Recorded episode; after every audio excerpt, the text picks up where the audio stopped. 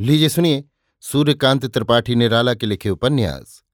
महाभारत का आठवां भाग, कर्ण पर्व, मेरी यानी समीर गोस्वामी की आवाज़ में।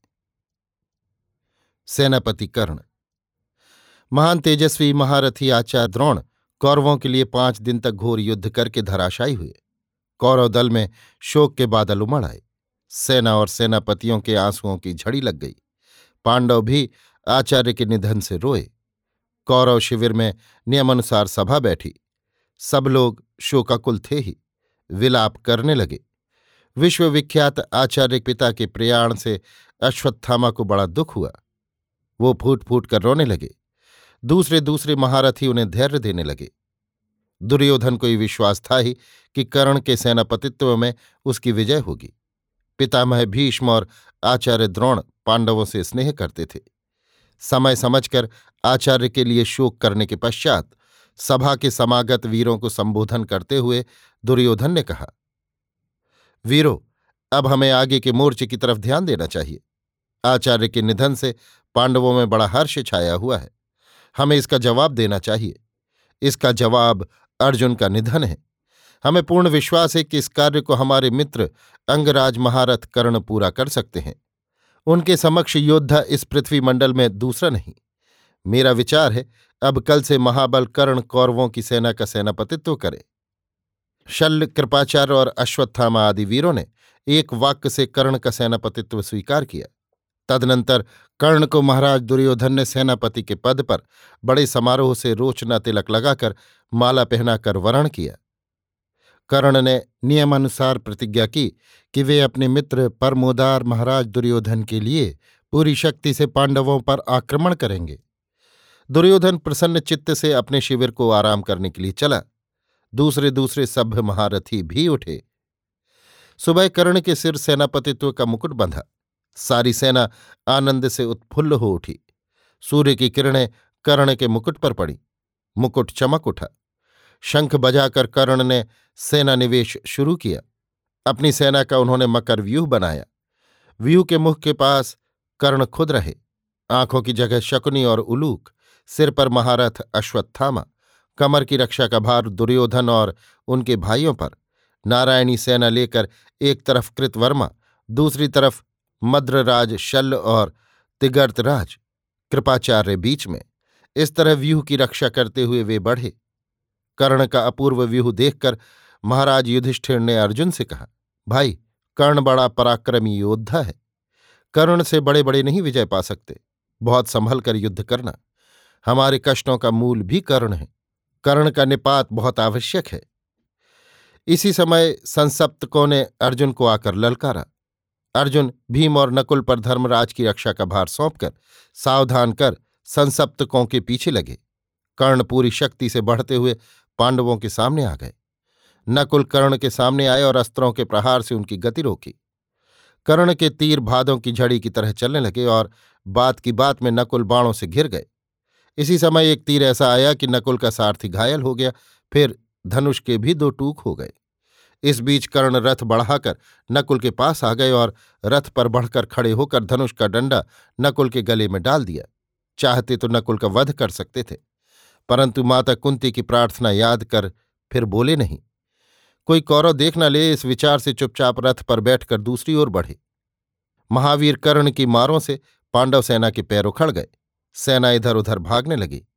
भीमसेन पराक्रम से लोहा ले रहे थे, पर कर्ण की चोटों के सामने किसी की न चलती थी। अर्जुन को संसप्तकों से लड़ते देर हुई देखकर कृष्ण ने कहा, पार्थ, अभी तक तुम इन्हें परास्त नहीं कर सके। कर्ण का सामना कब करोगे? तुम्हारे सिवा पांडवों में कर्ण का मुकाबला करे, ऐसा कोई नहीं। भीमसेन का सिंहनाद नहीं सुन पड़ रहा। ज़रूर पांडव विपत्ति में है। धर्मराज का ना जाने क्या हाल है। कृष्ण की बात से अर्जुन जोश में आए और संसप्तकों पर अव्यर्थ संधान करने लगे। क्रुद्ध अर्जुन की चोटों से आंधी के आमों की तरह संसप्तकों की सेना धराशायी होने लगी। देखते देखते पृथ्वी रुंड मुंडों से पट गई। महावीर अर्जुन साक्षात इंद्र की तरह संसप्तकों से लड़ रहे थे। कुछ ही देर में बचे हुए संसप्तक जान लेकर भाग गए। कृष्ण ने पांडव सेना की ओर रथ बढ़ाया। रास्ते में दुर्योधन ने रथ की गति रोकी। उनके कई सहायक थे। सबने घेर कर एक साथ अर्जुन पर बाण वर्षा शुरू कर दी। पर अर्जुन उस समय प्रलय के सूर्य के समान तप रहे थे। उन्होंने एक साथ दुर्योधन और उनके सहायकों का सामना किया और क्षण भर में दुर्योधन को विरथ और बाणों से विद्ध करके युद्ध में परांगमुख कर दिया। सहायक दुर्योधन को लेकर भाग गए। अब संध्या हो गई थी, इसलिए आज का युद्ध स्थगित हुआ। दोनों ओर के सेनापति अपनी अपनी सेना शिविर के लिए फेरने लगे। शल्य का सारथ्य। पिछले दिनों की तरह कौरवों के शिविर में सभा बैठी। कर्ण के युद्ध से दुर्योधन को बहुत प्रसन्नता थी। उन्होंने अपनी आँखों देखा था। कर्ण पांडवों की सेना का अबाध गति से संहार कर रहे हैं। उन्हें विश्वास था, कर्ण द्वारा पांडवों पर उनकी विजय होगी। उन्होंने गर्व के साथ अपने मित्र की प्रशंसा की। कर्ण ने कहा, महाराज, मैं यथाशक्ति आपके लिए युद्ध कर रहा हूँ, परंतु कई असुविधाएँ हैं। अर्जुन के पास युद्ध के सभी अच्छे उपकरण हैं। उनका रथ पहाड़ सा बड़ा है। उसमें अस्त्र शस्त्र बहुत अटते हैं। अर्जुन के घोड़े बहुत तेज हैं। सारथी भी कृष्ण। उनका गांडीव धनुष संसार में अद्वितीय है। उनका तूणीर अक्षय है। उनके अस्त्र दिव्य हैं ही। ऐसी अनेक सुविधाएँ अर्जुन को प्राप्त हैं। हमारे पास इनका एक अंग भी पूरा नहीं। फिर भी हमें एक अच्छे सारथी की आवश्यकता है। सुना है महाराज, शल्य इस विद्या में सिद्धहस्त हैं। यदि आप उन्हें मेरा रथ चलाने की आज्ञा करें तो युद्ध में आशानुरूप फल हो सकता है। कर्ण की बात सुनकर दुर्योधन बहुत प्रसन्न हुए और मद्र राज से कहा मामा, हमारे संकट के समय आप सहायता दीजिए। आप कर्ण का सारथ्य स्वीकार कीजिए। शल्य ने कहा, वत्स दुर्योधन, हमें तुम गधे पर चढ़ाओगे तो तुम्हारे लिए हम गधे पर चढ़ने को भी तैयार हैं। लेकिन एक बात है, उसे मेरा दोष ही समझो। मेरी जबान मेरे वश में नहीं रहती। महारथ कर्ण मेरी बात से नाराज़ होकर कहीं आत्महत्या न कर बैठे। यही मुझे भय है। सभा हंसने लगी। दुर्योधन और कर्ण झेपे। शल्य एक टक कर्ण को देखते रहे। संभल कर दुर्योधन ने कहा, कहने के लिए आप जो चाहें, कह सकते हैं।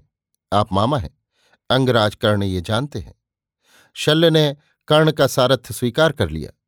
प्रातःकाल महारथी कर्ण के रथ पर सारथी शल्य को देखकर कौरव हर्ष से जय जयकार करने लगे। कर्ण ने कहा, शल्य, आज तुम मेरा समर देखोगे। शल्य ने कहा, अभी ही देख रहा हूँ। जबकि रथ दक्षिण की ओर जा रहा है। कर्ण ने कहा, जब आ पड़ती है, तब शुभ और अशुभ रखा रह जाता है। शल्य आज निश्चित रूप से हमारी विजय होगी। शल्य ने उत्तर दिया, हंस और कौए वाली होगी। ये कथा कर्ण की सुनी ना थी। उन्होंने पूछा, हंस और कौए वाली क्या? शल्य ने कहा, हंस समुद्र के पार उड़कर मोती चुगने जाते थे। चुग कर फिर उड़कर इस पार लौट आते थे। इस पार हंसों के घोंसले के पास एक डाल पर एक कौआ रहता था। उसने हंसों से पूछा, भाई, तुम लोग कहाँ जाते हो? हंसों ने कहा, हम सागर के उस पार जाते हैं, वहाँ मोती चुकते हैं, फिर लौट आते हैं। कौए ने कहा, आज हमें भी ले चलो। हंसों ने कहा, तुम उड़ ना पाओगे, बहुत दूर जाना है। कौए ने कहा हाँ मैं सबको उड़ा ले चलूँगा। एक हंस ने कहा, चलो, अपना क्या बिगड़ता है? अस्तु कौआ साथ उड़ा। एक पहर उड़ने के बाद वो थका। पंख ढीले पड़े तो पुकार कर कहा, भाइयों, बचाओ, नहीं तो गिरकर डूबता हूँ। हंसों ने कहा, पहले तुम्हें मना किया था, तब नहीं माने। यहाँ बैठकर आराम करने को वृक्षलता थोड़े ही है। एक हंस ने कहा, डूबने दो। दूसरे ने कहा, नहीं, बचाओ इसे, आज की चुगाई ना सही। सब हंस इकट्ठे हुए और एक एक करके कुलहंस कौए को पीठ पर चढ़ाए उड़ते हुए इस पार आने लगे। बहुत मुश्किल से पार आए, लेकिन कौए की जान बचा ली। उस दिन फिर समुद्र पार जाना नहीं हुआ। कौए को डाल पर बैठा कर उस दिन सब वैसे ही रह गए। कथा सुनकर कर्ण को बड़ा क्रोध आया, पर शल्य पहले ही कह चुके थे, इसलिए कुछ बोले नहीं। सामने पांडवों की सेना खड़ी ललकार रही थी। कर्ण ने कहा, शल्य, आज तुम सही सही युद्ध देखोगे। पांडवों की इतनी विशाल सेना मैं बात की बात में विडार दूँगा। आज अर्जुन के बड़े भाग होंगे तभी वो बचेंगे। तुम देखोगे, मैं जो कुछ कहता हूँ करता हूँ। शल्य ने कहा आज तक देखता रहा, पहले सुन चुका हूँ। तुम जितना कहते हो, मुश्किल से उसका दसवां हिस्सा कर पाते हो। कर्ण, इन प्यादों को तुम भले ही मार लो, पर अर्जुन का मुकाबला होने पर तुम ज़रूर मुझसे रथ भगा ले चलने के लिए कहोगे। अपने सिर पर तो कलंक का टीका लगाओगे ही, मुझे भी बदनाम करोगे। इसी समय पांडव पक्ष के अर्जुन सामने आए। युधिष्ठिर ने उन्हें देखकर सरल स्नेह स्वर से कहा, भाई, कर्ण ने आज बड़े विकट व्यूह की योजना की है। कर्ण को देखकर मुझे न जाने क्यों भय होता है। बहुत जल्द तुम कर्ण का विनाश करो। धर्मराज को प्रणाम कर अर्जुन आगे बढ़े। नंदी घोष रथ को बढ़ता हुआ देखकर शल्य ने कर्ण से कहा, देखो कर्ण, महारथ अर्जुन तुम्हारे सामने आ रहे हैं। कर्ण ने कहा, शल्य मैं तैयार हूँ, लेकिन वो देखो, हमारी सेना का व्यूह भेद कर अर्जुन का रथ निकल नहीं पा रहा है। कहकर कर्ण हंसे, बोले, अब पहर भर की छुट्टी है। अर्जुन को मालूम हो गया होगा कि व्यूह इस तरह बनाया जाता है। मैंने अर्जुन की गतिविधि देखकर ऐसी जगह संसप्तकों को रखा है कि अर्जुन समझेंगे। कहते कहते कर्ण की दृष्टि दूसरी तरफ़ गई। महावीर भीमसेन आज अग्रणी थे। उनकी चोटों से कौरवों की सेना विकल थी। कितने ही शूर और सामंत प्राण दे चुके थे। कर्ण ने शल्य से भीम का सामना करने के लिए कहा। शल्य वायु वेग से रथ भीम के पास ले गए। कर्ण ने ललकार कर कहा क्या छिप छिप कर सेना का संहार कर रहे हो? आज तुम्हें युद्ध कौशल सिखाता हूँ। कहकर भीम पर कई तेज तीर मारे।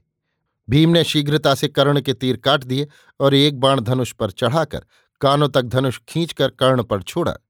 भीम का आज का लक्ष्य अव्यर्थ था और पौरुष अपराजय। तीर पहाड़ को फोड़ने वाला था। कर्ण ने काटने की भरसक कोशिश की, लेकिन कुछ फल न हुआ। तीर कवच भेद कर पूरी तरह चुभ गया। जिससे कर्ण को मूर्छा आ गई। कर्ण को बेहोश देखकर शल्य रथ भगा ले गए। दुशासन वध। भीम अबाध गति से कौरवों की सेना का संहार करने लगे। आज भीम की गति का रोध करे, ऐसा कौरवों में कोई न था। जैसे लहलहाते हुए पुष्प और पत्रों के हरे वन को एक छोर से दूसरे छोर तक दावाग्नि जलाती हुई चली जाती है, वैसे ही भीमसेन कौरवों का संहार कर रहे थे। भीषण वर्षा का जल जिस तरह रोका नहीं जाता तमाम भूमि को डुबाता हुआ बेरोक टोक बहता जाता है। उसी तरह भीम की शक्ति का मुकाबला कोई नहीं कर सका। दुर्योधन को सेना की रक्षा के लिए बड़ी चिंता हुई। पास ही दुशासन को खड़ा देखकर उन्होंने कहा, भाई, भीम आज अमित विक्रम से सेना का संहार कर रहा है। तुम भीम की गति रोको और उसका प्राणांत कर मुझे संतोष दो। दुर्योधन की आज्ञा शिरोधार्य कर दुशासन भीम के सामने आए और ललकार कर बोले, भीम कायर की तरह क्या सेना का नाश कर रहे हो? आ जाओ, हमारा तुम्हारा फैसला हो जाए। ये कहकर दुशासन गदा लेकर मैदान में कूद कर आ गए। उन्हें देखकर भीम ने भी गदा संभाली और हंसकर कहा, अंध पिता के अंधपुत्र तुम्हारी खोज में मैं बहुत दिनों से था। बराबर तुम अपने रक्षकों से बचते रहे। आज तुम्हारा अंतिम समय आ गया है। तैयार हो जाओ। दोनों मतवाले हाथी की तरह भिड़ गए। दुशासन और भीम का गदा युद्ध देखने लायक हुआ। तमाम सेना दोनों वीरों के दांव पेच देखने लगी। दुशासन फुर्त थे, कई वार भीम पर किए, परंतु महाबली भीम ने उनके कुल वार रोके। मंडलाकार घूमते, वार करते, बचाते, झेलते काफ़ी देर हो गई। दोनों एक दूसरे के प्राण लेने पर तुले थे। दोनों कुछ कुछ थक आए। इसी समय भीम को अपनी प्रतिज्ञा याद आई। वो पूरी शक्ति से दुशासन पर प्रहार करने लगे। दुशासन थक गए थे। प्रहार झेलते झेलते बेदम हो गए। इसी समय भीम ने उनके सिर पर गदा मारी। दुशासन ने वार बचाया, पर हाथ ढीले पड़ गए, वार नहीं झिला। सिर पर चोट आई, वो वहीं बेहोश होकर गिर गए। उनकी गिरती ही कौरवों में हाहाकार मच गया। भीम गिरे हुए दुशासन के पास पहुँचे और उनकी छाती फाड़कर उनका खून पीने लगे। भीम का ये कृत्य और भयंकर मूर्ति देखकर कौरवों की सेना डरकर भागने लगी। भीम का रूप उस समय राक्षस जैसा डरावना हो रहा था। दुशासन का रुधिर पान कर, भीम मत्त होकर विचरण करने लगे। उनके सामने से सेना भय खाकर भागने लगी। युधिष्ठिर का भागना। इसी समय कर्ण की मूर्छा टूटी। उन्हें मालूम हुआ कि भीम ने दुशासन का वध किया। सुनकर बड़ा क्रोध हुआ। अभी तक संध्या नहीं हुई थी। वो रथ पर बैठकर फिर मैदान में आए। उन्हें देखकर कौरवों की जान में जान आई। अपने सेनापति के साथ पांडवों पर टूटे। अर्जुन अभी तक संसप्तकों से निपट नहीं सके थे। उनका पूरा पूरा विनाश करने पर तुले थे कि कर्ण ने रथ बढ़ाकर युधिष्ठिर को आ घेरा। नकुल कुछ देर लड़े, पर कर्ण ने उन्हें बात की बात में घायल कर दिया। फिर युधिष्ठिर से लड़ने लगे। कर्ण के मुकाबले के लिए पांडवों में अर्जुन के सिवा दूसरा वीर न था। युधिष्ठिर कुछ देर तो लड़े, पर बाद को विवश हो गए। कर्ण की तेज चोटों से उनका शरीर जर्जर हो गया। सारथी पकड़े जाने के भय से उनका रथ भगा ले गया। कर्ण अप्रतिभ वेग से पांडवों की सेना का संहार कर रहे थे। अर्जुन अब तक संसप्तकों से लड़ रहे थे। उनका संहार कर वो अपनी सेना को देखने के लिए बढ़े। उन्हें ये भी याद आया कि कहीं धर्मराज पकड़ न लिए गए हों। सेना में आने पर उन्हें मालूम हुआ, कर्ण ने युद्ध में युधिष्ठिर का बड़ा अपमान किया है। उन्हें तीरों से जर्जर कर दिया है। अब तक वो पकड़ भी लिए गए होते, लेकिन सारथी रथ भगाकर उन्हें शिविर में ले गया है। ये खबर मिलने पर अर्जुन को धैर्य हुआ। उन्होंने कृष्ण से कहा, सखा, पहले मैं धर्मराज को देखना चाहता हूँ। उनकी हालत समझकर कर्ण से समर करूँगा। कृष्ण शिविर की ओर रथ ले गए। नंदी घोष रथ पांडव शिविर की ओर बढ़ा। महाराज युधिष्ठिर बिस्तर पर पड़े कराह रहे थे। कर्ण के प्रहारों से अंग अंग जर्जर हो गया था। कृष्ण और अर्जुन सशंकित से शिविर के भीतर गए। देखा राजवैद्य बैठे हुए धर्मराज युधिष्ठिर की मरहम पट्टी कर रहे हैं। युधिष्ठिर पीड़ा से छटपटा रहे हैं। कृष्ण और अर्जुन ने धर्मराज युधिष्ठिर को प्रणाम किया। इन्हें देखकर दर्द से भरे रुंधे कंठ से युधिष्ठिर ने पूछा, कृष्ण, अर्जुन, तुम लोग सकुशल तो लौटे? हमें बड़ा हर्ष है कि बिना एक तीर चुभे तुमने कर्ण का संहार किया। सेना विपत्ति से बच गई। कर्ण बड़ा निर्दय और क्रूर था। वो सदा कौरवों के आगे रहता था और पांडवों की सेना का विनाश करता था। हमारी जो दुर्दशा भीष्म, द्रोण, कृप और अश्वत्थामा से नहीं हुई, वो आज करुण ने की। हम केवल मृत्यु के घर से लौटे हैं, यहाँ भाग कर प्राण बचाकर आए हैं। युधिष्ठिर की बातें अर्जुन को बहुत ही अपमानजनक मालूम दी। उन्होंने म्यान से तलवार खींच ली। देखकर घबराकर कृष्ण ने अर्जुन का हाथ पकड़ लिया, कहा, पार्थ, ये बहुत बड़ा अनर्थ है। तुम्हारी विचार शक्ति जाती रही, ये बड़े दुख की बात है। तुम धर्मराज पर हाथ उठा रहे हो। इस तरह तुम्हारी पुण्य शक्ति क्षीण हो जाएगी। फिर शत्रु पर तुम विजय न प्राप्त कर सकोगे। माधव, अर्जुन ने कहा, हम क्षत्रिय हैं। हमारे अस्त्र को धिक्कार देने पर हम नहीं बर्दाश्त कर सकते। हमारा कसूर कुछ होता तो कोई बात न थी। तुम्हें अच्छी तरह मालूम है, यहाँ आने का मतलब केवल धर्मराज को देखना था। इस हित में धर्मराज का ये अहित वचन किस तरह सह हो? भाई, कृष्ण ने कहा धर्मराज की भर्तस्ना में भी स्नेह था। तुमने ख्याल नहीं किया? उन्हें कर्ण से युद्ध करते सख्त चोट पहुँची है। इसीलिए ऐसी बातें तुम्हें कहीं। तुम्हारे जैसे वीर भाई के रहते उनकी ये दशा हो, उन्हें दुख पहुँचे, ये उन्हें वांछनीय नहीं, और ये किसी प्रकार की भर्त्सना नहीं, बल्कि अकृत्रिम स्नेह है। अर्जुन को बिगड़ा हुआ देखकर युधिष्ठिर ने कहा, मैं कायर हूँ, जो समर क्षेत्र से भाग आया। मैं हतभाग हूँ, जो मेरे कारण मेरे परिवार को दुख पहुँचा। मैं अधार्मिक हूँ, क्योंकि मेरे ही कारण मेरे कुल कुटुंबियों का नाश हुआ। अर्जुन, तुम वीर हो, पुरुषार्थी हो तुम्हारा सभी साथ देते हैं। मैंने बड़ा बुरा कर्म किया, जो तुम्हें मंद वचन कहा। तुम मुझे क्षमा करो। बड़े भाई की ये दीनता देखकर उनके विनीत शब्द सुनकर अर्जुन वहीं गड़ गए। दुखी होकर बोले, महाराज, मैंने बड़ा भारी अपराध किया है। मुझे क्षमा करें। अब मैं प्रतिज्ञा करता हूँ। आपको दुसह कष्ट पहुँचाने वाले कर्ण का आज संघार किए बिना आपको मुँह नहीं दिखाऊँगा। ये कहकर क्षमाशील युधिष्ठिर की पद धूली सिर पर धारण कर अर्जुन वहाँ से विदा हुए। कर्णवध, घनघोर लड़ाई हो रही थी, फिर भी समय था। दुशासन के वध की अर्जुन को खबर मिली। वो उग्र रूप से लड़ते हुए भीम से मिले, उनके चरण छुए। अब आज सीधे कर्ण का सामना था। दोनों सेनाएँ पूरे उत्साह से अपनी अपनी विजय की आशा से अपने अपने मुकाबले के योद्धा से भिड़ी थीं। कर्ण और अर्जुन भी निश्चिंत होकर एक दूसरे के सामने आए। युद्ध का श्री गणेश होते ही कुछ क्षण बाद कर्ण ने अर्जुन के गांडीव का गुण काट दिया। गुण के कटते ही तीर निक्षेप असंभव हो गया। साथ ही कर्ण में जो एक गुण और था, वो अविराम शर्वर्षा कर सकते थे, उसकी सार्थकता हो गई। जब तक अर्जुन दूसरा गुण चढ़ाते रहे, कर्ण ने शरों से उन्हें जर्जर कर दिया। पांडव दल के दूसरे योद्धाओं ने कर्ण के चलाए तीर काटने की कोशिशें की। पर वे व्यर्थ गईं। कृष्ण और अर्जुन दोनों बुरी तरह घायल हुए। उनके बदन से खून के फव्वारे छूटने लगे। देखकर कौरवों को बड़ा हर्ष हुआ।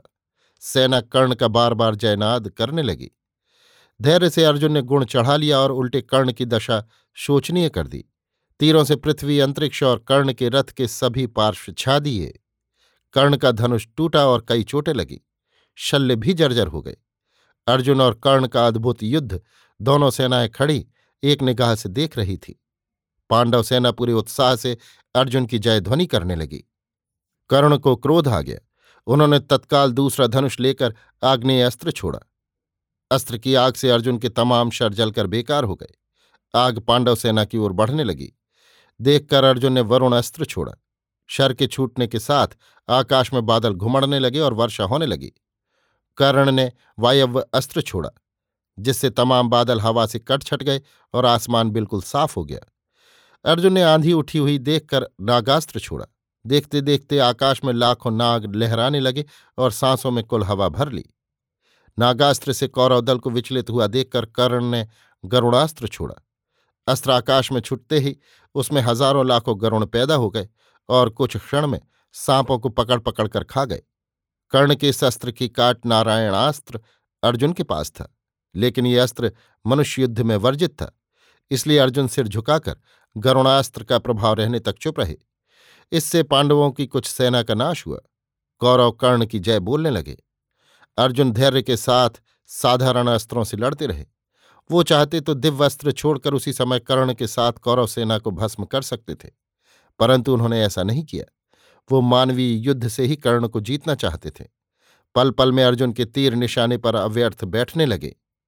देखते देखते अर्जुन का हाथ तेज से और तेज होता गया। फिर दाएँ बाएँ दोनों हाथों से एक एक के थकने पर अर्जुन तीर चलाने लगे और कर्ण को घायल कर दिया। कौरवों की सेना का भी नाश किया। देखने वाले अनिमेश दृष्टि से अर्जुन की वो क्षिप्रता देखते रहे। कर्ण को मदद करने वाली सेना का प्रायः नाश हो गया। देखकर कर्ण विचलित हो गए।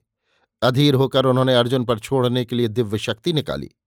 शर को देखते ही शल्य डरे। कहा, कर्ण इससे अर्जुन का नाश न होगा, कोई और अच्छा तीर निकालो। कर्ण ने कहा, पहला तीर हाथ में रहते कर्ण दूसरा तीर नहीं चलाता। कहकर तीर छोड़ दिया। बाण के छूटते ही कृष्ण समझ गए। उन्होंने घोड़ों को घुटने के बल बैठा दिया। इस तरह अर्जुन का सिर झुक गया। तीर अर्जुन के गले में न लगकर इंद्र के दिए किरीट पर लगा, जिससे किरीट कट गया। अर्जुन बच गए। उत्तरोत्तर कर्ण और अर्जुन युद्ध में प्रबल पड़ते गए। अब तक सैकड़ों उपाय दोनों ने एक दूसरे को मारने के किए, पर कोई सफल नहीं हुआ। कर्ण और अर्जुन का ये युद्ध देखकर देवता भी दंग रह गए। तीरों की ऐसी लड़ाई अब तक किसी ने नहीं देखी थी। अर्जुन अब तक पहले की तरह धीर, अविचलित थे। यद्यपि वो शरचालन में बड़ी ही फुर्ती से काम ले रहे थे, फिर भी उनमें थकान या चंचलता न आई थी। कर्ण अधीर हो गए थे। उनकी अधीरता बढ़ रही थी ज्यो ज्यो अर्जुन के हाथ तेज हो रहे थे। इस समय कर्ण परशुराम की सिखलाई शस्त्र विद्या एक तरह से भूल से रहे थे। ज्यो ज्यो दाव पैंच याद नहीं आ रहे थे, चिढ़ बढ़ रही थी। इसी समय एक दुर्घटना हुई। कीच में कर्ण के रथ का पहिया धंस गया। रथ की गति अचल हुई देख कर्ण बहुत व्याकुल हुए। उन्होंने पुकार कर कहा, हे अर्जुन धर्मयुद्ध के अनुसार तुम्हें इस समय कुछ देर के लिए रुक जाना चाहिए। मेरे रथ का पहिया कीच में धंस गया है, उसे निकाल लूँ। कुछ देर दया करो। अर्जुन ने कहा, कर्ण धर्मयुद्ध का ज्ञान तुम्हें तब नहीं हुआ जब अभिमन्यु अकेला सात रथियों से लड़ रहा था? सूतपुत्र, अब जब अपने सिर पर आ पड़ी, तब धर्म का ज्ञान हुआ है। विराट के यहाँ जब गोधन चुराकर चले थे, तब जिन गौवों के खुरों में रोग था, वे गायें बैठ बैठ जाती थीं। उन्हें कितने धर्म ज्ञान से तुम पीट पीट कर उठाते और भगाते थे। तुम्हें सम्मुख समर में शत्रु से दया की भीख मांगते, धर्म का ज्ञान देते लज्जा नहीं लगती। कर्ण समझ गए कि प्रार्थना व्यर्थ है। वो रथ से कूद पड़े और एक तीर ऐसा मारा कि वो अर्जुन का वर्म भेद कर छाती में चुभ गया। अर्जुन कुछ देर के लिए संज्ञाहीन से हो गए। इसी अवसर पर कर्ण पहिया निकालने लगे। पहिया निकालते हुए वे पैर से धनुष पकड़कर तीर चलाते थे और एक हाथ से पहिया निकाल रहे थे। पहिया इतना धस गया था कि एक हाथ से निकल नहीं रहा था। अर्जुन को निष्क्रिय देखकर, समय समझकर कर्ण दोनों हाथों से पहिया निकालने लगे। इसी समय अर्जुन प्रकृतिस्थ हुए। कर्ण को निशस्त्र देखकर उन्होंने उन पर तीर नहीं छोड़ा। देखकर कृष्ण ने कहा, पार्थ, यही समय है कर्ण का वध करो। यदि पहिया निकालकर वो रथ पर बैठ गए तो महारथ कर्ण का तुम कदापि वध नहीं कर सकोगे कृष्ण के कहने के साथ अर्जुन ने एक तीर कर्ण को मारा। तीर कर्ण के ऐसा लगा कि उनका सिर धड़ से विलग हो गया। कर्ण काम आ गए। देखकर कौरव सेना हाहाकार करने लगी। पांडवों के हर्ष का बारा पार न रहा। भीमसेन ये अद्भुत युद्ध देख रहे थे। वो दौड़कर अर्जुन के रथ पर चढ़ गए और बड़े स्नेह से उन्हें गले लगा लिया। संजय ने धृतराष्ट्र से कहा, महाराज, आज वीरवर कर्ण रथ का पहिया निकालते हुए अर्जुन के तीर से काम आ गए। उनका तेज निकलकर सूर्य में समा गया। धृतराष्ट्र महारथ कर्ण का वध हुआ सुनकर वहीं मूर्छित हो गए। दुर्योधन के शोक का अंत न था। कर्ण ही उनके अंतरंग मित्र थे। सूर्य अस्त हो चुका था। लड़ाई बंद हो गई थी। दुर्योधन आज सब दिनों से अधिक चिंतित हुए। धीरे धीरे शिविर को लौटे। अभी आप सुन रहे थे सूर्यकांत त्रिपाठी निराला के लिखे उपन्यास, महाभारत का आठवां भाग, कर्ण पर्व, मेरी यानी समीर गोस्वामी की आवाज़ में।